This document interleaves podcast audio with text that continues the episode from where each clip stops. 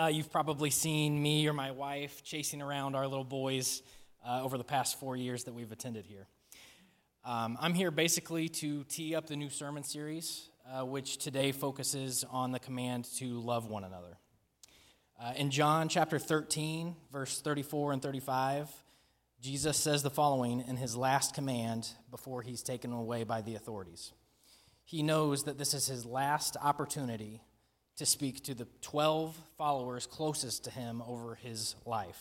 And this is what he says A new command I give you love one another. As I have loved you, so you must love one another. By this, everyone will know that you are my disciples if you love one another. Uh, now, that's the most preaching that I'm qualified to do, and I'll, so I'll stop there. Um, but thinking about that scripture, I want to share a quick example of how real life church has taken that command and put it into action. Um, recently, my family welcomed a new baby boy, Thomas, into the world. Um, thank you. Uh, we now we now have three children under the age of five. Uh, so any parent can tell you that that is a challenge that nothing in this world can prepare you for.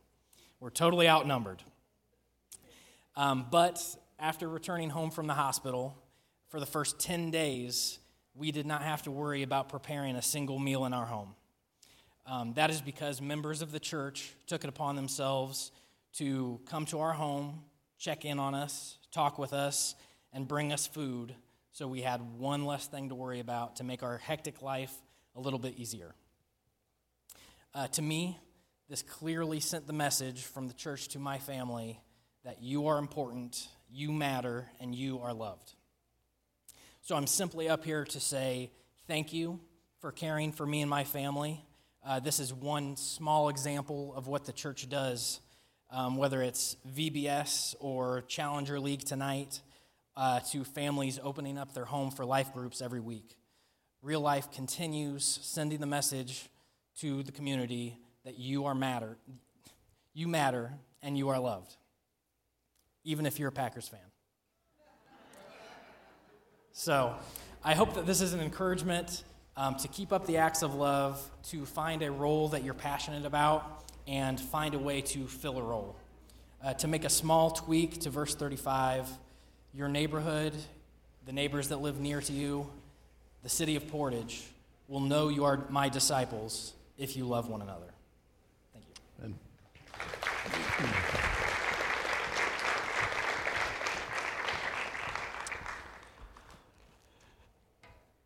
So I want to thank Alex, and um, you know I want to make sure you understand we're trying to get to a place as a church where uh, the experience that Alex and his family have had is not an exception, but it's a rule, and uh, we're working towards that. One of the best ways for that to happen is if you see an opportunity, if you see a moment where you're able to step into the gap for somebody else, take it, take it.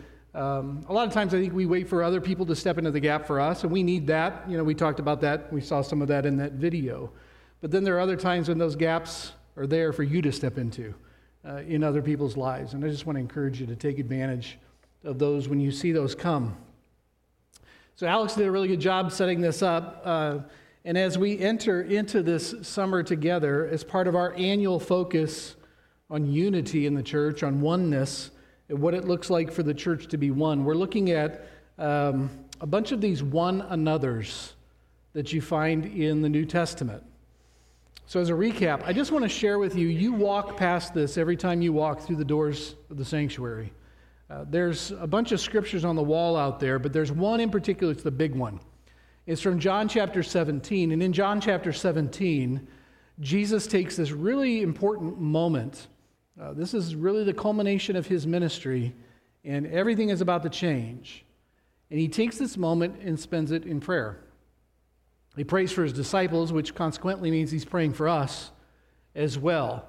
And what he prays for is really, really revealing, and it's why we're talking about some of the things that we're talking about today. But it's in John chapter 17, verses 20 through 23. He says this My prayer is not for them alone. He's talking about the disciples I pray also for those who will believe in me through their message, that all of them, all of us, might be one.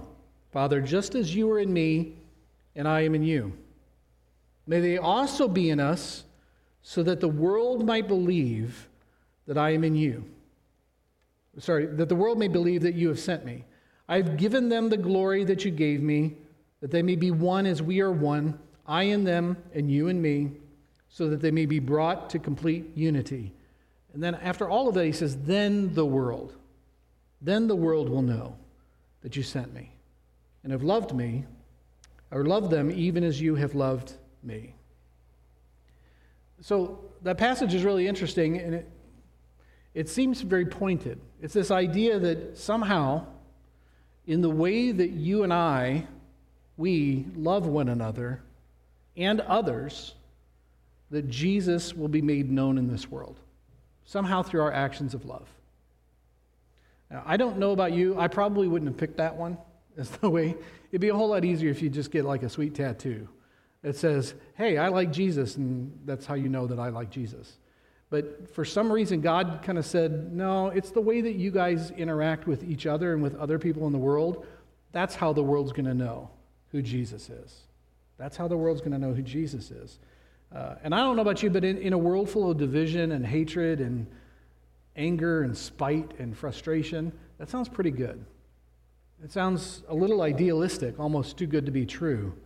Uh, but it sounds like a pretty good alternative. And so, as a continuation of this focus of what does it mean for a church to embody oneness in a world full of division, what does it mean for a church to be unified in a world of division and not add to the division that we see in the world that are, that's around us? Uh, we're going to be kind of looking at what these one another's say throughout the, the summer. Uh, and this is really important because as a church, this is our mission. You'll see it on the screen. Love God, love people, serve the world. Now, one of the things that's really tempting, I think, with that statement in particular, love God, love people, serve the world, is we treat it as three different statements. They're not mutually exclusive. And so for us, for me to love other people, man, it, that's going to be limited if I don't really truly understand what it means for me to love God. If I truly love God, Scripture is very, very clear. Jesus is very, very clear that that's going to affect how I love people and serve the world. So they're all very, very much connected. And for that to take place, if we as a church are literally going to just not just have a mission statement, but actually live it out, we've got to be intentional. We've got to do a whole lot of stuff on purpose. And a lot of that comes back down to these one another's in community together. But here's what we need to understand as we go through this this summer there's a cost. There's a cost for us to live out these one another's. And there's a reason that you have a little white flag. Okay. Um, unfortunately, there's a lot of words sometimes that get lost, I think, because a lot of negative connotations get attached to them in the English language. And, uh, and one of those words is surrender. Uh, I think there's just a lot of attachments that have gotten, set, you know, we just, if you hear the word surrender, we automatically think negative. Like I wave a white flag and surrender because I've lost a battle, right? I've lost a fight. I need to surrender. The other team's just waiting for me to figure it out. So you wave the flag because you lose. You've lost. Or, you know, if you're a kid, your brother's got you in a headlock, right? And you scream, Uncle. That's, those, that's what it feels like to say, I surrender, I give up, I say, Uncle. That's surrendering. Well, over the course of the summer, our goal is to actually turn that around a little bit and to see surrendering as not a negative. Okay? In fact, surrendering, the idea of you and I surrendering something, is probably one of the most powerful tools that God has given any of us when it comes to how we live out these one another's together. It's the idea of surrender. And so, the question that we're going to ask really every week for the next six, seven weeks is this What do I need to surrender to one another, someone better? And I can completely know that that's horrible grammar, but you'll forgive me. What does it mean? What do I need to do? What do I need to surrender to one another, somebody better? And in the very end, every single one of these one another's uh, comes from the one Alex referenced earlier. And if, if this one another is not there, you and I are kind of suspect in the midst of this. So Jesus, he washes his disciples' feet. He does this thing for his disciples that nobody else wanted to do. They come together for this final meal. They're laying. It's just kind of how they did it. They laid, and so their feet were in other people's faces at this dinner, and their feet were disgusting. And so somebody needed to wash their feet. Nobody would do it. So Jesus, he gets, he gets a towel, he gets a basin of water. He goes around, washes everybody's feet, even the feet of the one that he knows is about to betray him, Judas. So he even washes Judas's feet. This totally humbling, this totally self denying moment that Jesus participates in. And then after he's done, he says this, this thing to them that, that has just a lot of weight to it. He says this A new commandment I give you, that you love one another just as I have loved you, you also are to love one another. And then he says pretty much what he says in John 17 when he's praying. By this, all people will know that you're my disciples if you love one another. People will know if you're my disciples if you have love for one another. Now, Christians throughout the centuries have always sought things to mark them as identifiers. In other words, you see this thing about somebody and you know that they're a Christian or a follower of Jesus. For a lot of people, uh, based on clergy and stuff, sometimes you've seen clergy with collars. They wear those so that you can identify who they are and who they belong to. Um, but, but Christians have been no different. There's been various items of clothing that different groups of Christians have worn throughout the centuries that have identified them with Jesus. There are different, even ideologies that people associate themselves with that says, yeah, I'm a Christian because I voted whatever, don't answer that question, but uh, because I voted this or that. You know, we always are looking for these identifiers. Uh, we wear crosses, we have bumper stickers, we get a sweet tattoo, whatever. But, but all these things that, that mark us. And I totally get that. And I think that sometimes those things are really important. But none of those things, none of those things, your political affiliation, your tattoo, your bumper sticker, uh, whatever you post on Instagram, all that stuff means, and I'm using these words, diddly squat if you treat other people like trash. If you treat other people like trash, none of that stuff matters. It just doesn't. Uh, in our Twitterverse and in our chap snattery and all that stuff, listen, your cross around your neck, your, your Bible verse on your bicep, that means nothing if you treat other people like garbage. Uh, a bumper sticker that tells everybody about your Jewish carpenter boss doesn't mean anything if you don't forgive your sign your paycheck boss. This is the hard stuff, right? This is the hard stuff of what it means to love one another. And the unfortunate truth is, and I'm, I'm totally guilty of this, I will seek out other ways for people to know I'm a Christian, other than the dirty, messy stuff of having to love somebody I don't like. Won't you? Or am I the only? I'm I'm it. No, okay. It's messy. People are messy. Do you know how I know that you're messy? Because I'm messy, and I'm one of you. We're in the, we all have the flags, right? Okay, we're all we're all messy.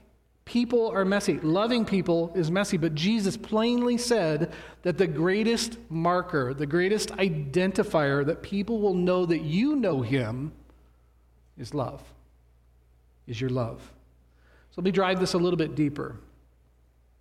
So, this passage where Jesus washes feet is kind of one of my little bit of a life verse section.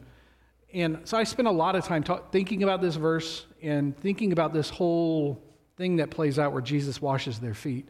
But then when he turns around and he says, Now, a new command I give you love one another. And, and then other places where you hear Jesus really challenging the disciples a little bit, it's almost like to, to me, in my brain, the way my brain works, it's almost like Jesus looks at the disciples in a way and says, Hang on just a second, guys.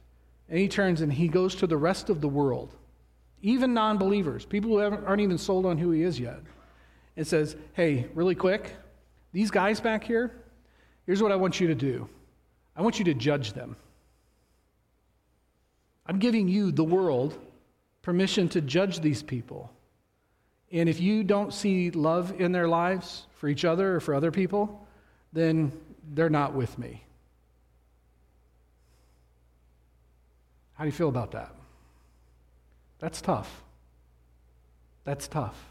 I think Jesus, Jesus actually, in a way, gives the rest of the world the right to judge Christians, to judge you and me. And if love is absent, you and I are suspect in our association with Jesus. It sounds kind of harsh, but I want you to think about a verse with me 1 Corinthians chapter 13. Most everybody has heard variations of this verse before. It's usually said at weddings. Love is patient, love is kind, love does not envy, it does not boast. You know, all these, all these, a beautiful, beautiful recitation of what love is and what it's not. And it's this most, you know, it's this beautiful thing. We forget sometimes who Paul, the Apostle Paul, was writing that passage to. He was writing that passage to a bunch of Christians who were being absolutely horrible to people. They were being horrible to one another. They were judgmental. They were treating people like trash. And the apostle Paul essentially says to them at the beginning of 1 Corinthians chapter 13, listen, every noise that you're making out of your mouth right now is garbage. It's actually offensive. And it does not embody who Jesus Christ is. He says this if I speak in the tongues of men and of angels, I don't have love. I'm a noisy gong, I'm a clanging cymbal. If I have prophetic powers and I understand all mysteries and all knowledge, if I have all faith, so as to remove mountains, but I don't have love, I am nothing. Those three words I am nothing. No love equals no identification with Jesus. So, that said, it seems pretty important then to figure out what does this look like? What does this look like? So, here's, here's what we need to know. Uh, a lot of messages, and I think you got an outline maybe when you came in, and it's not much of an outline because there's nothing on it. Um, it just says notes, and then you get to write your own stuff in there, draw faces, whatever. But um, most sermons have points. Uh, the points for this sermon are the next six sermons.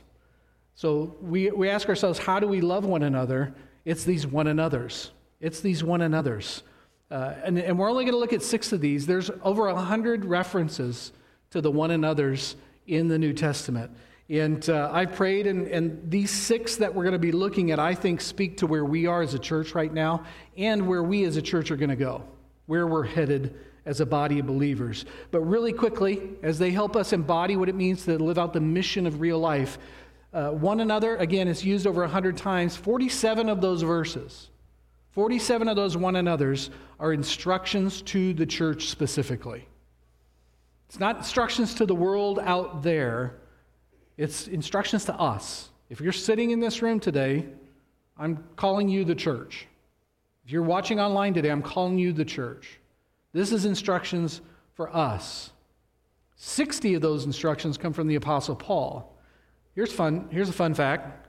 Four of them are one another statements, about kissing one another. I know you, you're getting more bang for your buck today. I understand. But seriously, there's some major themes that start coming up in these. A third of the one another's, and we're going to throw them on the screen, they deal with just specifically unity in the church. Be at peace with one another. Don't grumble among one another. Be of the same with mind with one another. Accept one another. Wait for one another before beginning the Eucharist. In other words, hey, you hungry people, you're not starving to death, so you can wait to eat until everybody's ready. Okay? Don't bite, don't devour, don't consume one another. Seriously, don't eat each other. Don't boastfully challenge or envy one another. Gently, patiently tolerate one another. Be kind, tenderhearted, forgiving to one another. Bear with and forgive one another. Seek good for one another. Don't repay evil for evil. Don't complain against one another. Confess sins to one another. 15% of these one another's, they talk about just being prideful uh, having prideful attitudes as Christians, give preference to one another in honor, regard one another as more important than yourselves, serve one another, wash one another's feet, don't be haughty, be of the same mind, be subject to one another, clothe yourselves in humility toward one another. And then they go on.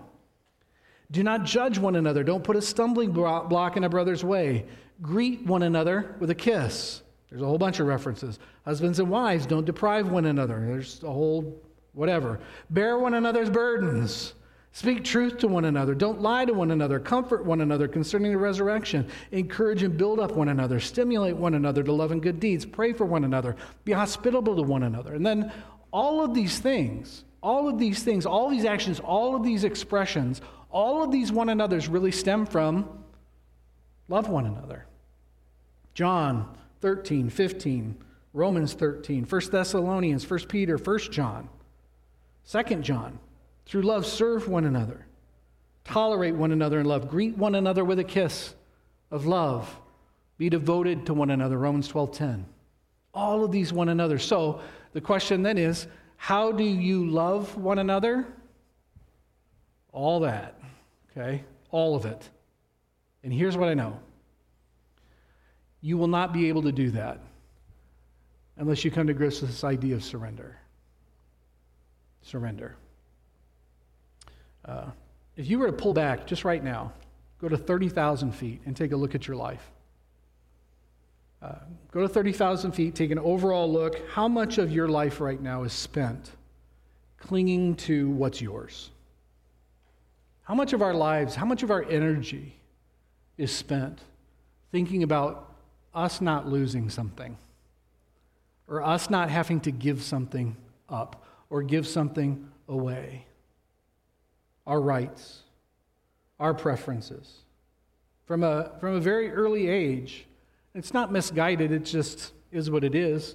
Whether it's a teacher or a parent, maybe it's a coach, definitely the media, tells us over and over that our lives are lived for us.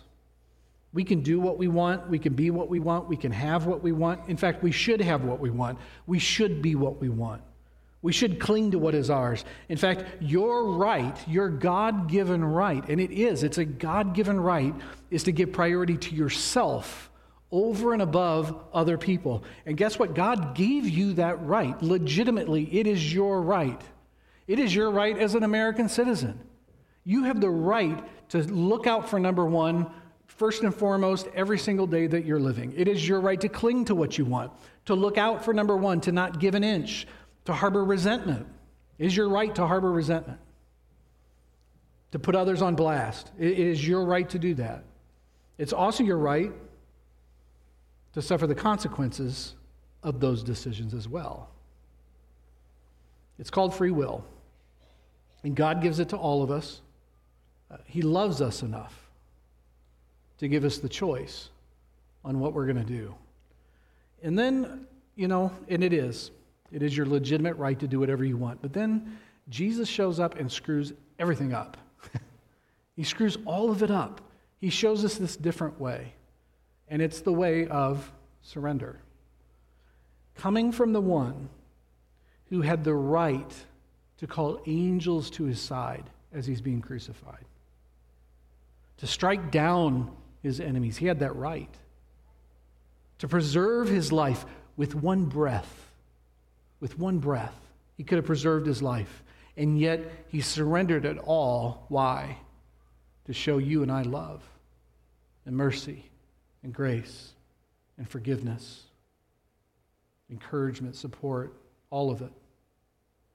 He did that for you and I to show us and give us his love. It's a redeeming love, it's a self sacrificing love, it's a surrendered love. He surrendered love. I'm super glad that you're here this morning. Um, the thing I want to tell you is this um, you need more, as followers of Jesus Christ, you need more than what you can get in one hour on a Sunday morning. You do. If, if your growth as a Christian is contingent upon whatever you're getting during this hour that we get together, as important as it is, if it's contingent on that, you're going to struggle with this idea of surrender. Particularly if we have to surrender things to love one another, or as we're going to look at a couple weeks, forgive one another, submit to one another, pray for one another. These all require us to surrender some things. And I have a goal. Uh, my goal is by the end of this summer, uh, you will clearly understand and take advantage of the opportunities that are laid out for you to engage in living out these one another's with other people. With other people. Uh, next week, we're going to talk about connecting with one another. And, and in, again, in God's wisdom, of all the ways that we think, man, I'm going to connect with God more, I'm going to go to church on Sunday morning and connect with God more. And then what does He do? He throws a bunch of people in your face. And we, we tend to think that God's maybe not going to use those people to draw us closer to Him. But that's exactly what He does, as messy as that is. I'm not God, so I didn't pick that route. He, he didn't. He didn't consult me first, uh, amazingly. And so here we are with one another trying to figure this out. And God has given us to one another so that we might grow, uh, as messy as that gets at some times. But my hope and prayer is that it, through this series, uh, you will see your need to be engaged more with people in doing life together, a group of other believers, so that you can truly live out these one another's together. That's it. Now, a couple things. Literally 50 minutes. The service has been 50 minutes, but you know I'm not done, right? I mean, like, I'm going to keep going. All right, two things. This has been fun. I think every once in a while, the church ought to have just a little bit of fun and just get together and definitely eat. Not today, but we'll, we'll eat some other day. But uh, I want to go through just a couple things with you first, really, really quick. I just am of the conviction that if you don't know where you're going, then why in the world would anybody go anywhere with you? So uh, I want to share with you just where we're going over the next six months. We're in this series, this, this focus on unity, on oneness as a church. We're six months in. I want you to know where we're going for the next six months. So in your seats, you've got a seat drop, but on the screen there, you can see through the end of July, we're going to be uh, talking about some of these one another's. In the midst of that is our partnership trip to Palmarcito, Guatemala, and you'll hear a, a, a sermon that'll kind of go with that and different stuff. But by the end of July, we'll be done with these one another's, and then we're going to jump into August. In August, we're going to do a make sure you understand where the church is at financially. That's just kind of one of the commitments that we have as a church when it comes to integrity and when it comes to making sure that there's some transparency with finances. But at the same time, too, we're going to talk about what does it mean for us to be one in generosity? What does it mean for us to be a church that understands that we're all connected here and uh, the actions of one affect the actions of everybody. And we're going to look at a really cool section of scripture that talks about that. And then we're doing a deep dive beginning in September. One creed. So, the Apostles' Creed, you've maybe heard of that before. Maybe some of you know that. But for centuries and centuries and centuries, it's been the one thing that Orthodox Christians have pointed all back to and said, This is us. This is what we believe. And so, we're going to do a deep dive into all of that, what Scripture says about uh, the aspects of the Apostles' Creed. And then I understand that there's like a heat index of 105 on Tuesday, but we are talking about Christmas right this moment. So, uh, December, let us adore Him. Uh, hope, love, peace, joy. We're going to talk about those uh, as a church as we go into December together, as we go into Advent. And uh, we're going to start making plans. Christmas is on a Sunday. We don't know exactly what that's going to look like right now but uh, we'll work on some of those details. But I wanted you guys to know kind of where we're going, and then we're already having conversations and praying about the focus for next year.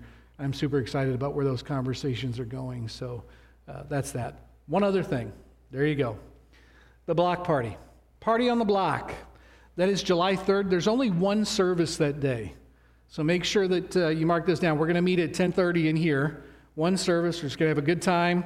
And then we're going to go out back. There's going to be food trucks, jump houses. There's going to be a dunk tank, I'm assuming I'm going to sit in at some point. Uh, there's going to be a bags tournament. There's going to be tents. There's going to be a, a DJ. There's going to be a roller rink. I will not do that because I value being able to work the next day.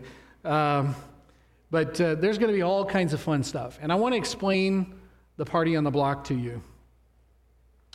So I'm the new guy, right? And uh, a lot of times when the new guy shows up, things stop, things start, all kinds of different stuff. And I know historically what we've done in our church is a back to school fair at about that same time. And so I wanted to kind of bring you up to speed on where we're at with that.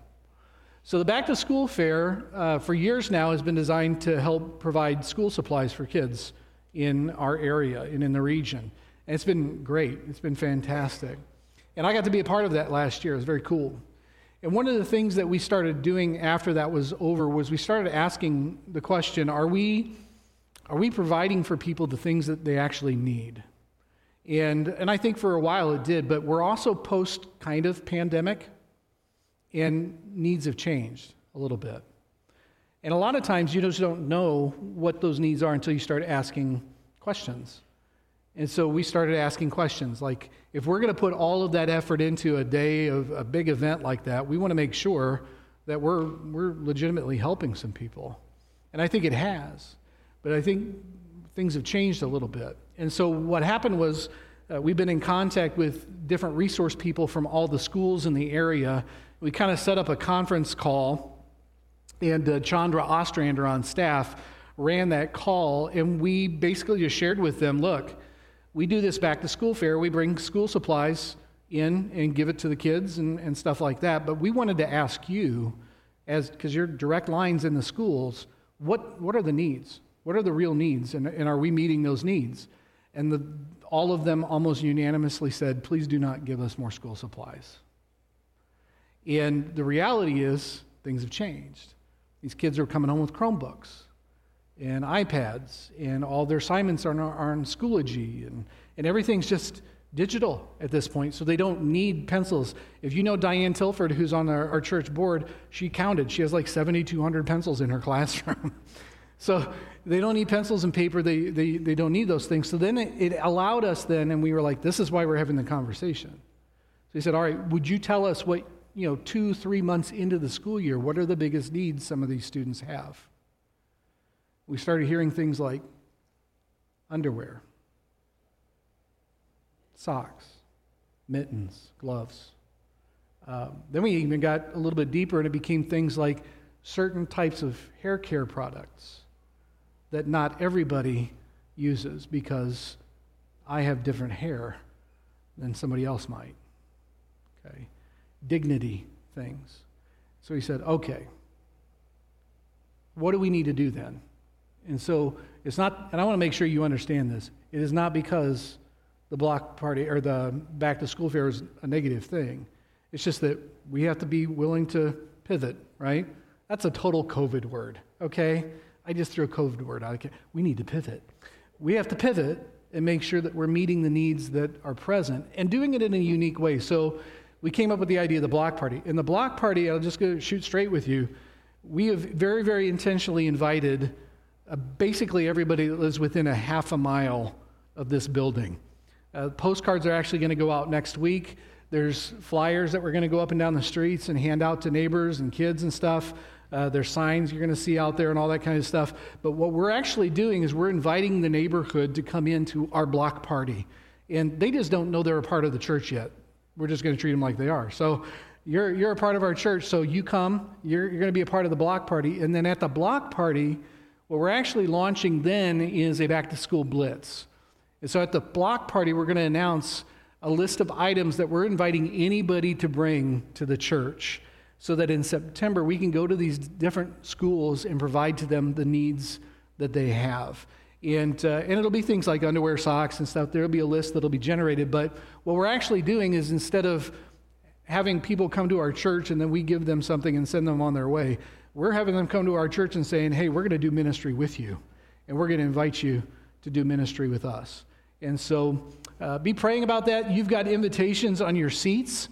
I would encourage you, and even if somebody does not live within a half mile of this building, go invite them. It's okay. Bring them. There's going to be a taco truck. You'll figure out by the time the block party comes around which, what part I'm most excited about. Um, but we're going to have a really, really good time. It's just going to be a really great time to meet our neighbors and, uh, and love on some people and give other people the opportunity to love on some people too. And so want to encourage you to, to be here for that. Sound like a plan? All right, why don't you stand with me? And uh, I'm going to pray. Would you thank Courtney Brown and all of her kids' workers again for all their work?